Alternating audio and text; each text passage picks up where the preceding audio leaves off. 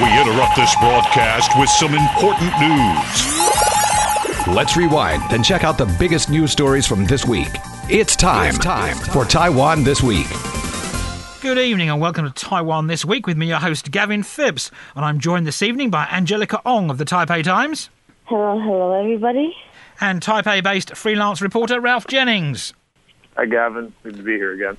And we'll begin with a hot topic of conversation here in Taiwan this week, that being events in Kabul and claims that Taiwan could become the next Afghanistan because the United States could choose to abandon the island if push comes to shove. The back and forth began after China's warmongering mouthpiece, the Global Times, opted to run several articles on the matter, one of which read US treachery in Afghanistan should be seen as a warning for Taiwan's secessionists, that is, its government and the entire Democratic Progressive Party. And it went on to say that the failure of the US in Afghanistan should serve as a warning to the secessionists who have to understand that they cannot count on Washington, as Afghanistan is not the first place the US has abandoned basically and left its allies, is what the Global Times point was there trying to make. And the Global Times also laid out six reasons why it claims the US is doomed to eventually abandon Taiwan, and some of them being that there's no official document in the United States that requires it to send troops to defend the island. Secondly, that China is a nuclear power with full preparedness for an offshore military struggle. And also said the DPP authorities are weaker and less motivated than the KMT. That's the hinting at that. And also says basically the US abandonment of Taiwan will be a move that acknowledges the change in power between China and America. Anyway, the KMT here in Taiwan also weighed in, saying that the US's withdrawal from Afghanistan shows that its long adhered to policy of seeking close ties with America while also maintaining peace with China is the only way to ensure a stable cross strait situation. While the DPP accused the KMT of seeking to damage Taiwan's diplomatic ties with America, with remarks by KMT members who the DPP says have sought to disparage the US's role in Afghanistan and its troop withdrawal from the country. Now, President Tsai Ing-wen stressed the need for Taiwan to be stronger and more united to ensure the island is able to defend itself against possible military conflict. And according to Tsai, Taiwan will protect itself by being more determined. Now, Premier Su Tseng-chang told reporters that Taiwan will not collapse like Afghanistan, and Beijing should not be deluded into thinking it can easily take the island. While US National Security Advisor Jake Sullivan reaffirmed Washington's commitment to Taiwan, saying the White House believes commitments to all its allies and partners are sacrosanct and also believes that its commitments to Taiwan remain as strong as they've ever been. Sullivan also rejected arguments that draw potential parallels between Afghanistan and Taiwan, saying that when it comes to Taiwan, it's a fundamentally different question in a fundamentally different context. So, Ralph, I mean, parallels between Taiwan and Afghanistan and US support. Yeah, I would. I understand the metaphor. You know, you have um, U.S. support, and U.S. support leaves, and then all of a sudden, you know, the opposition takes over. So yeah, there's a very kind of skeletal metaphor at work there. So I guess that's where this whole speculation came from. But I would draw most of my attention to the comment you just raised that the two places are fundamentally different. So let's look at Afghanistan. We have a, a very active and long-standing resistance, that being the Taliban. We have the U.S. actually being there. They have troops and they have stuff in Afghanistan to help the government that was. now Taiwan, the U.S. is not really there in a military form. The um, you know the opposition, if if you want to look at China, if that's our opposition, then you know they're not really in Taiwan. Sorry, they're still offshore. So um, the comparison starts just starts to break down from there. And I would also mention that the Global Times is not the most sober and credible media outlet out of China, even among the English language outlets that you can choose from. It's not Xinhua. It's not the voice of the government. It has approval from the government to say these things, but it would be different if that was coming from somebody in the foreign ministry of China or somebody even higher than that. Well, I just think it's completely ridiculous. It's immature bedwetting and with no understanding of what geopolitics means. Taiwan is actually, if anything, safer because a withdrawal from Afghanistan is pretty much uh, clearly in line with Joe Biden's policy of focusing um, on China and containing China and bringing the U.S. military focus to the Pacific theater. rather than um, being diverted in Afghanistan. And uh, frankly, I feel really terrible for the people of, Afghanistan. Um, but the U.S. has been 20 there for 20 years, and that time, a credible government that could stand on its own two feet has not emerged. Um, and therefore, I think U.S. withdrawal from there, it's not um, a betrayal. It's not letting down allies. It's simply um, recognizing uh, that we've accomplished our mission, which is to go in and uh, uh, take out Al Qaeda, and uh, it, it's long past time to leave. And um, I believe that the U.S. could have left in a more dignified, a more orderly manner, but uh, leaving Afghanistan has nothing to do with Taiwan whatsoever. Uh, in fact, if anything, I would say Taiwan is safer now than it was before because uh, uh, while the U.S. withdrew, Afghanistan is um, China's back doors. So now um, it's kind of a China and Russia's problem.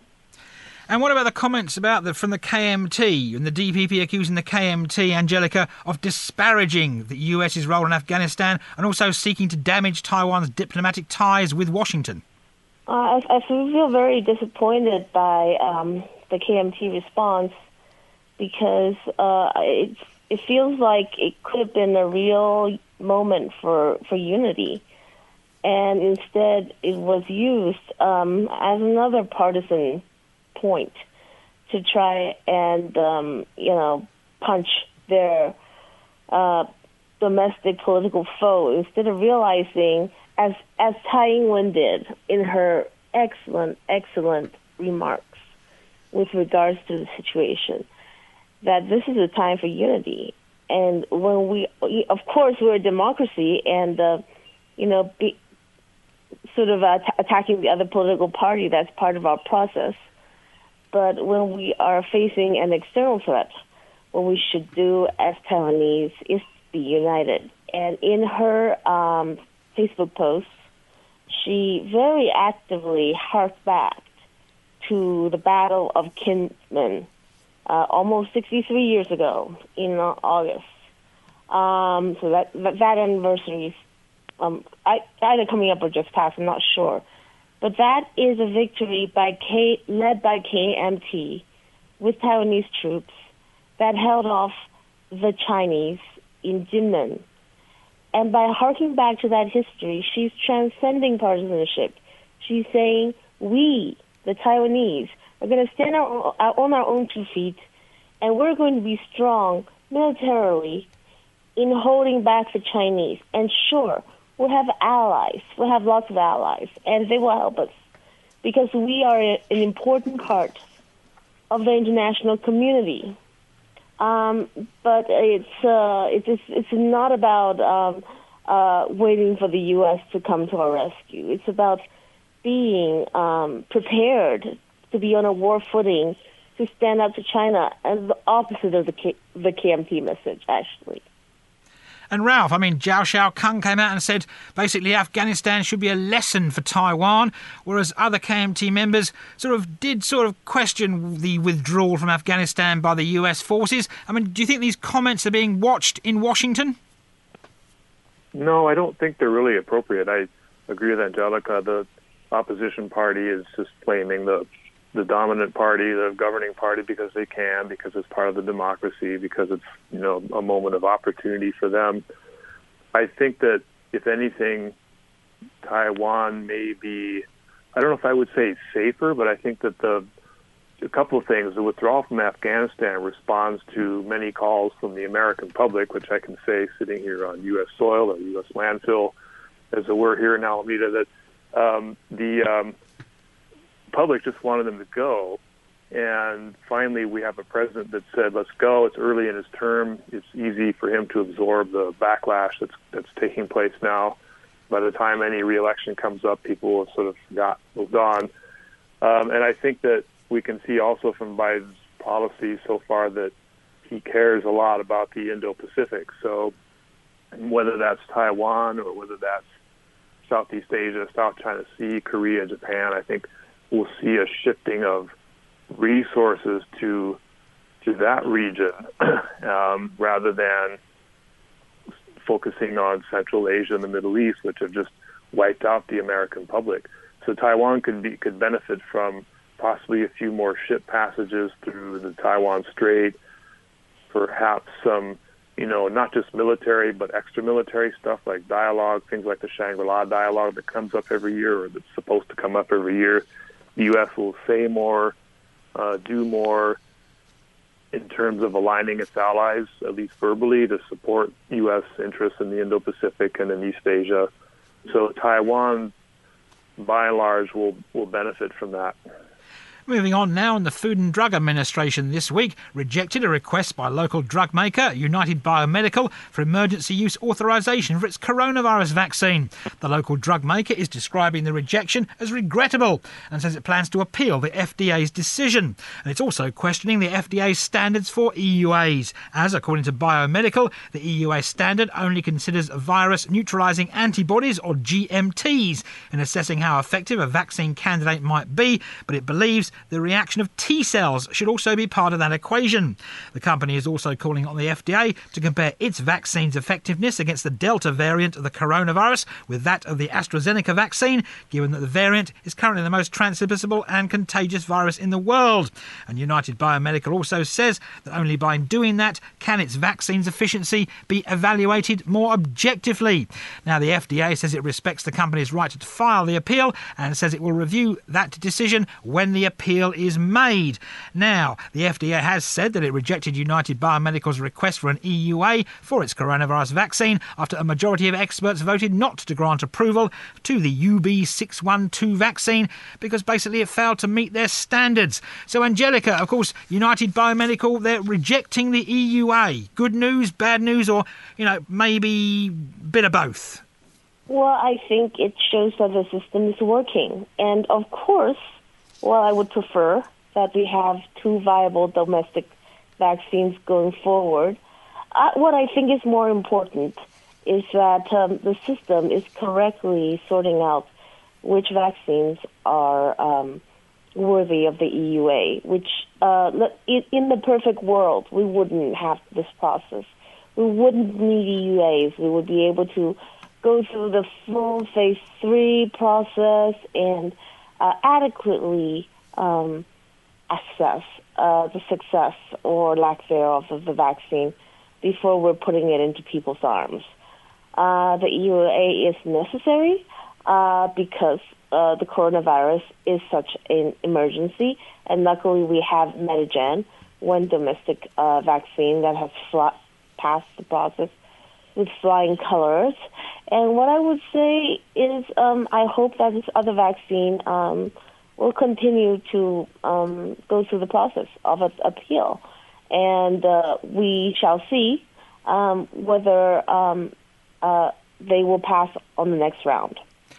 Yeah, I'm not sure if it's so urgent for Taiwan to have multiple locally produced, locally engineered vaccines certainly it makes Taiwan look good. It gives the it gives the government face and the biotech industry some face. It gives, of course, the public more options of what to take.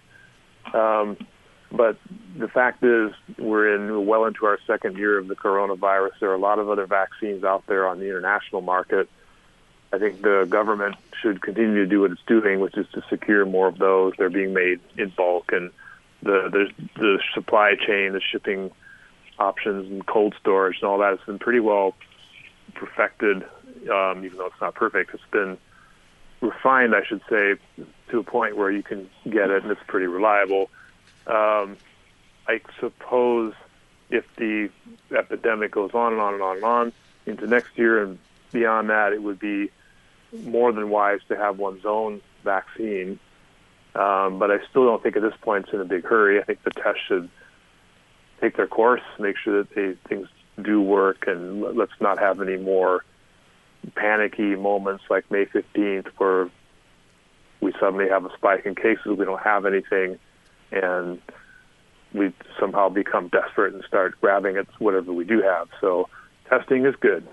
And of course, Ralph, the government did plan to buy 5 million doses of the vaccine off United Biomedical. So do you think the United Biomedical's failure to get an EUA puts a sort of a, a large hole in the government's vaccine purchasing program? Mm, hard to know whether they have a backup plan or not. It's the government. I think they've been, you know, they've smartened up quite a bit in the past few months because they got caught short in May and June without much vaccine at all. So they probably have something in reserve or they know how to get it. And perhaps they can ask Medigen to produce more or they, they can get some more AZ doses from offshore. I'm sure they, they know what's going on now and they, they're going to have backup plans and backups for the backups. I hope they do. Angelica, I mean, a hole in the vaccine system or backups for backups? I think it's more important to have the right vaccines. And I'm sure that uh, we'd rather have um, trust in the government and trust in what's in the process and what's going into our arms than it is to have a vaccine slightly earlier. Uh, I totally agree with Ralph. Um, we have reached that point where um, enough of the population has been uh, vaccinated and enough stock is either on the way or purchased or um, at least in the pipeline that I think we can make up for the difference of 5 million doses fairly easily, either in the international market or by um, asking Medigen to double down on their production. And talking of Medigen, President Tsai Ing-wen will be getting her first shot of the Medigen coronavirus vaccine next Monday, the same day that the locally manufactured vaccine will be first administered. Tsai, of course, made an appointment several weeks ago for the vaccine via the government's online platform, and the presidential office has said that her staff will be planning the inoculation route at the vaccination site in accordance with security and anti-coronavirus protocols in order to avoid inconveniencing other people who are getting inoculated at the same place on the same day. Now, Vice President William Lai had originally said he was going to wait for the United Biomedical jab, but of course now that's gone by the wayside, and he now says he'll be registering for a Medigen shot soon.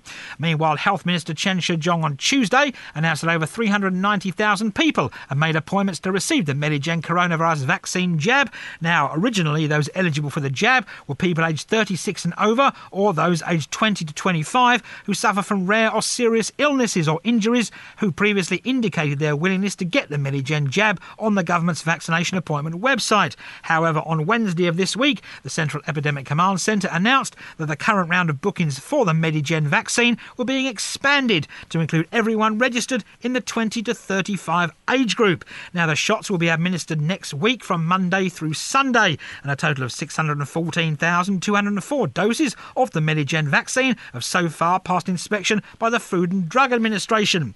Now, in more statistics, according to the Epidemic Command Centre, prior to the expansion of the eligible age group, some 419,000 people of the 605,359 who had registered for the latest round had selected Medigen as one of their choices. And officials say the expansion of the age group to include all registrants aged between 20 and 35 means that an additional 298,000 people will be eligible to receive the Medigen jab from next Monday. Now, the Epidemic Command Centre says that over 160,000 people in that age group have signed up for the Medigen jab already. So, Angelica, expanding the age group, expanding the amount of people that can be vaccinated, good idea. But of course, there's been naysayers here this week who have said, well, this is the, you're treating the young people like guinea pigs, opening it up to them because you don't have the international ones coming at the moment, so you're using the local people as guinea pigs for the Medigen one. What do you say to those arguments? Uh, I think this is absolute nonsense. I've even heard this uh, um, meme going around this LINE group that the government are going to uh, administer the medicine by force using blow darts, which started off as a um, joke, and people actually believed it. Then it became a meme, and uh, all I can say is, uh, you know, um, I, I think it's it's delightful that young people are. Um, going to have a, a vaccine available to them. And from what I've heard, people are um, excited about it. People are, um, and I personally, I already received one dose of Moderna um, as a part of uh, this report program for reporters. But um, if, if I haven't, I'd gladly stick my arm out for the Medigen. I think the phase two um, trials. Uh, it, data came out. It's it's great, um, and there's just no reason to think that it is lesser than um, the international uh, international vaccines. But of course, other people have been saying, Angelica, that oh, you're you're opening it up to more young people because so few people want to actually get the Medigen vaccine. Well, yeah, because a lot of people have are, are completely irrational and are against Medigen uh, for political reasons. And um, uh, remember what I said about the blow dart and the mandatory uh, inoculation? Um, that's a kind of that's a level of logic and reasoning that is going around people who have Medigen fear. And I, I so in that case, if those old people um, on their line groups passing conspiracy theories about get, getting, um, you know, inoculated by blow darts on the streets uh, don't want it, let the young people have it. Let them sign up. Let and they're, they sound to me like very willing guinea pigs because they are aware of the danger um, of the Delta variant coming to Taiwan. And I think the more shots we have in arms, young, old, it doesn't matter. Because let's say you have a young person who gets this uh, Delta variant, which already is more dangerous even for young people. It's not about how sick they get. It's about how they're able to pass on the vaccine, uh, the the virus to others. And um, uh, I don't know uh, you've been paying attention uh, around the globe but we have countries that have held down the uh, virus very well uh, throughout 2020, dropping like flies because of the Delta variant. And Vietnam, I think, is the saddest case. They did such a good job, but uh, with the Delta variant and its higher transmissibility, they just haven't had a chance. And we're seeing the kind of uh, spike in uh, rates of uh, transmission and uh, unfortunately the crowded hospitals that lead to more deaths. We just hope we wouldn't see. So, Ralph, I mean, claims of the young people here being used as guinea pigs for the Medigen vaccine, and of course, conspiracy theories around it. Yeah, I don't think that the young people, from what I can tell, are being forced to get this vaccine. They can do it if they want. They don't have to. So I figure if somebody wants to come forward and do it, they're not really a guinea pig, no matter what you say, because they're volunteering to do it. They could wait, or they could get a different vaccine. So, as far as I know, it's still a choice. That's one thing. Um, on another level, if you do need to test it on a human population, and it is your locally grown vaccine, it's too early for export, then who can you test it on at that level? Once it passes your clinical tests and all that, your lab tests, like, well, what's the next step? you probably don't want to be testing it on in your 80 year olds uh, because there's just clearly more risk at that age group. So, you know, um, I don't. I doubt there's a conspiracy theory. Although I would think that whenever you have something new um, like this, especially in the COVID realm, that you're always going to get people wagging their fingers and saying, "Oh, wait, you know what's going on?" and "Are you sure about this?" And there could be some some just basic paranoia. There's a lot of paranoia these last couple of years, a lot of false information going around. It's not only Taiwan, so you have that element as well as perhaps the political dimension. It's just if people want to take on the ruling party, then they're going to use whatever they can. This is the latest thing. And of course, President Tsai Ing-wen, Ralph, gets her jab next Monday. Do you think that'll boost sort of like people going and their trust in the Medigen vaccine? Um, I think it's more symbolic, and this is kind of thing politicians have always you know made a made a point of being visible when they when they get treated for things or when they get vaccinated. It's not a new phenomenon among government officials in democracies and so forth. I I do think it shows that the government's you know proud of its its vaccine that they want not only their own uh, population to know about it, but perhaps people in other countries in case um, the government wants to export it someday or at least show the rest of the world that they, you know, they're, you know, on top of the virus and they they have some plans to do it on their own without depending on international support. It will definitely, if it takes off and works out, it should definitely impress the Taiwanese population after a very difficult May, June, July in trying to combat the the, the worst the worst of the pandemic so far in Taiwan. And we have to take a short break now, but we will return after these rather important commercials.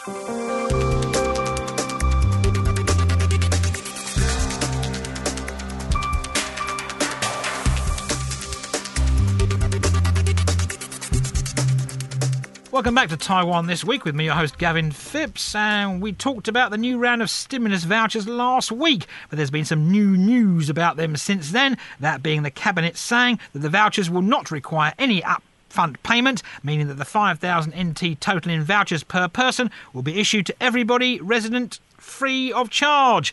Now, according to Cabinet spokesman Lo Ping-cheng, the decision to scrap the upfront payment was made after Premier Su Tseng-chang met with 45 DPP lawmakers. And Law went on to say that the Cabinet is also taking into consideration other recommendations by the lawmakers in its rollout of the new stimulus vouchers. He also said that more details concerning the vouchers will be announced in the coming days. But DPP caucus whip Ker Chien-ming, who was at the meeting, has said the exact date for the launch vouchers has not been decided, but it's still likely to be in early October. So free vouchers for all or nearly all, because there's a question about who's going to get them. But of course, other arguments are saying that, well, maybe they're not so free. As today's China Times front page story screamed that the cost of issuing and publishing and presenting the vouchers and also printing them will come in at a whopping 2.2 billion NT, Angelica. So vouchers free for everybody, but of course the government does pay. So do you think the China Times had a point when it said maybe cash will be better and maybe the government could save the 2.2 billion NT and put it to good use, actually helping people who are suffering financially because of the coronavirus outbreak? Well, the thing, Gavin, 2.2 billion NT sounds like an absolute huge sum until you do the math and find out that, it works out to, I don't know, like 60 NT per um, set of vouchers per citizen. And then all of a sudden, it doesn't seem so bad. Yes, you do have administrative costs for a program like the um, stimulus vouchers, but there's also an economic reason of doing it that way versus just get giving everybody money. I don't know if you noticed, Gavin, the Taiwanese are a very thrifty people. And if you give them 5,000 NT, the most likely thing that is going to happen is that it's going to go straight into their bank account. This is what the original triple stimulus voucher was designed to avoid. And the current vouchers are just the tweaked and expanded version of that triple stimulus voucher. Um, the goal is to get the economy going again. Therefore, that money must be spent. The voucher system ensures that it will be spent rather than banked by making sure that it is it, it's good as cash, but only for a limited amount of time. So that is making sure that it is in the going in the economy, and I think um, that is going to do the job of kickstarting Taiwan's um, hurting retail and food and beverage sector, and the administrative cost is a total red herring. Sounds like a big number, actually, in the great scheme of things, very reasonable. But of course, another argument in today's China Times is the fact that vouchers you can use once. So they spend the money producing these vouchers, and then, of course, what happens to them? They get thrown away, as opposed to basically giving cash out, where, of course, cash remains in circulation. Um, now, I don't know about this round of stimulus vouchers. For the last round of triple stimulus vouchers, um, the vouchers can actually be reused again within the system. Um, therefore, so for instance, if I use my vouchers um, to buy something at a small restaurant, the small restaurant owner can go ahead and use that voucher again until um, if somebody decides to uh, bank it and redeem it. Um, I think basically, again, a non-issue. The most important thing that the government, uh, well, uh, the most important flaw uh, for the voucher program is not the administrative cost, which is quite low. It's not the fact that they're separate vouchers, which is necessary to concentrate the stimulus effect to the time period where we need a stimulus. The problem is the government has not done enough uh, the original triple stimulus voucher was just about the perfect program about the right size for last year because Taiwan was barely touched uh, by the coronavirus uh, epidemic. Um, there were some initial cases, but very soon life returned to normal. This outbreak is different. It's much more serious, and there's a lot of small businesses that are on the brink that needs serious help. And I don't see the um, stimulus vouchers this round as being enough to help those uh, micro businesses that um, don't count for much in terms of GDP, but are keeping a lot of Taiwanese families alive. Yeah, I'd like to echo Angelica's last point. I think from May, from sometime in May, the operators of the restaurants and the bars and the cinemas and the pools and so forth were able to qualify for a separate program by proving that their income had fallen below whatever they earned before May 15th, and level three picked up. But I don't know if that money went to their employees in the same way. Uh, it might depend on how the the operator decided to distribute the stimulus, if that's, if that's what you want to call it. So, in other words, the stimulus that's being talked about now should definitely go to the employees, the people who are who are on the line, the waiters and waitresses, and the the ticket vendors in the cinemas, the barkeepers, and all that. Those are the ones they're already making a lot less money than, than their peers in, in white collar jobs, especially in the tech sector. So let's make sure they get some money. I think that any government out there, you can look around the world at all these stimulus packages, and they're all there's always an administrative cost. There's always a hit to the government budget, and governments that plan their finances well over the years, like Singapore being a, a really good example, they know how to absorb it. Um, and I suspect Taiwan is going to be on the side of the divide where they do know how to do, to absorb it. Taiwan has a pretty good rate of savings as a government, so they will probably be able to get by without cutting deep into some other program, which is the obvious risk. And Ralph, what about the decision to make these these this round of stimulus vouchers free instead of paying 1,000 NT like you did last time? Free, and in terms of you can just get it. Yeah, yeah. By existing. Yeah, if you're a resident now, the government are going to say you can just get them. You haven't because the last round you paid a thousand NT and you got the and you got the vouchers. This round it's just going to be five thousand NT in vouchers for free for everybody. Yeah, in, in in the context of the you know the latest episode of COVID in Taiwan, we do need that. It just this, as Angelica pointed out, this last go around was, was much much worse than at the very at the beginning of 2020, which is like the second worst. It was so small; it wasn't even like a first wave in that in that general sense. So, whatever the government can do differently to be more generous, to be more liberal, to be more simple about it will go a long way, and I would hope that they do that.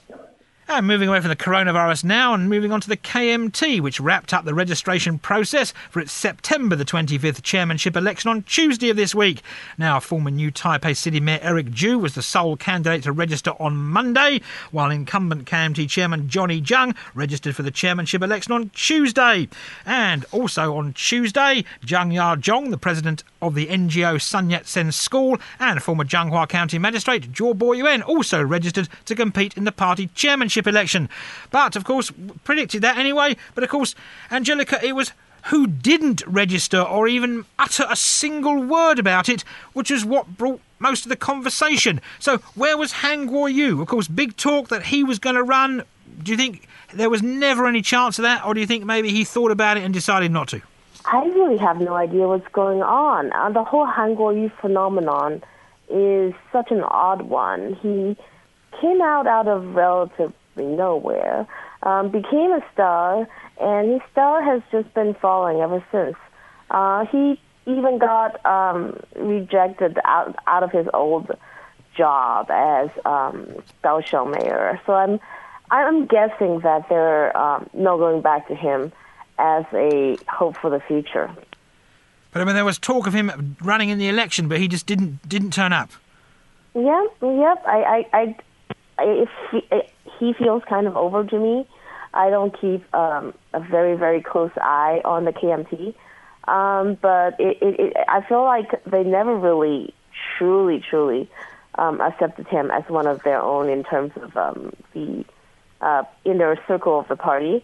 Um, of course, he was popular, and uh, they they like that. But now that he's no longer popular, I I don't think they really consider him um, that kind of true blue. Um, he he he, he they, they they don't really like the cut of his jib in that way.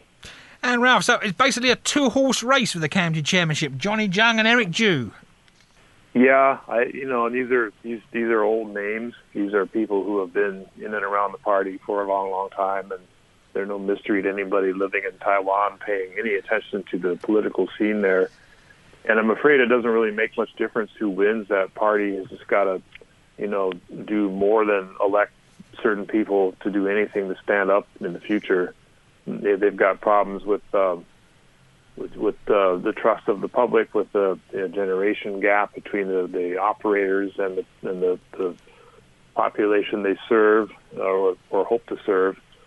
I, sus- I suppose a good chairman will be instrumental in, in taking care of local elections next year. The KMT probably has a better chance in winning some seats at the magistrate and mayoral level in some of the counties where, where they're so popular um, at the at the national level, it's going to be very very tough, and I don't see either of these two gentlemen doing much to turn the party around and, and giving it the, the the injections that it needs to to do better in the 2024 race.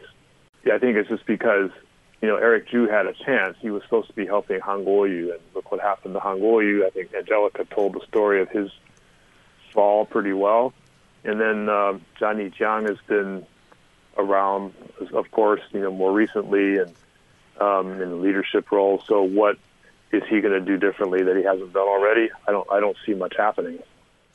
And before we go this week, local political chat show host and pundit Clara Chou announced that she'd heard information that Taipei Mayor Ko Wen-je is considering running for mayor of Kaohsiung in next year's local elections. So, of course, when the TV pundits weren't spouting on about Taiwan becoming the next Afghanistan this week, they were pontificating about Ko Wen-je in Kaohsiung, Angelica. So, do you think this is a possibility, or do you think it's just Mr. Ko saying something offhand that got picked up and it could be just a load of old bunko? I have no idea. I thought Ko Wen-je was in it for the big job um, of president, and um, I or, or trying to get there somehow. Um, but his star also hasn't been shining too brightly of late. He's got his um, four percent of supporters uh, for his uh, um, Taiwan People's Party, but um, yeah, I I really don't know. He's um uh for the percep- public perception of him and his competence um, has really taken a beating in his second term, and um, I don't know if he's going to do that well in Kaohsiung, if indeed that is what he decides to do. Do you think he, Angelica? Do you think he could possibly do, be doing this to maybe promote his TPP party, Taiwan People's Party, in the South? Sure, I guess. I just the, uh, the, the, his party just has such a such a low ceiling, and they are reliant on him to be their star. I've actually read their platform, and I think it's a very good platform. And in terms of what they're trying to do in transcending partisanship, um, I'm all for it. I just can't warm up to the guy himself, Ko He's been a one-man gas machine and um, he hasn't really done the work that he said he was going to do to um, keep Taipei safe um, in terms of the latest coronavirus uh, epidemic. So I would say he's um, off to try his chances, and um, I don't think they're good. And Ralph, Wen-je runs for mayor of Kaohsiung. Possibility, not possibility. If it's a possibility, will he do well or will he not do so well? Well, if you were to ask him, I suppose he'd come up with something really prophetic, like, "Oh, when I decide, I'll let you know." So there's that's a, that's a scratch. In terms of whether he would do it anyway and why he would do it, I think it kind of goes to his ambitions, if there are any, to run for president. And he's he's a he's a bit of a Taipei person, of course, because that's where he's the mayor. Um, so he to get some appeal in the South, it would make sense for him to run in Kaohsiung and build up some name recognition there. And whether he's going to do it for the benefit of his party I kind of doubt it. I, I think it's still like most small parties. It's just small. This one's different only because it's led by somebody who's fairly iconic, kind of like Lee Teng-hui and the, the, the TSU party. Is it's one of those relationships, and the party never really went very far in spite of Lee Teng-hui's support for it. And I think that's what's going to happen to Ke's party as well. So it might help him if he's going to do it, if he can get a north and south basis of support. But I don't think it's going to do much for his party. In terms of what he does for Kaohsiung, probably not much more than he's done for Taipei. And like Angelica says, I don't know what that is. I don't know what he's done.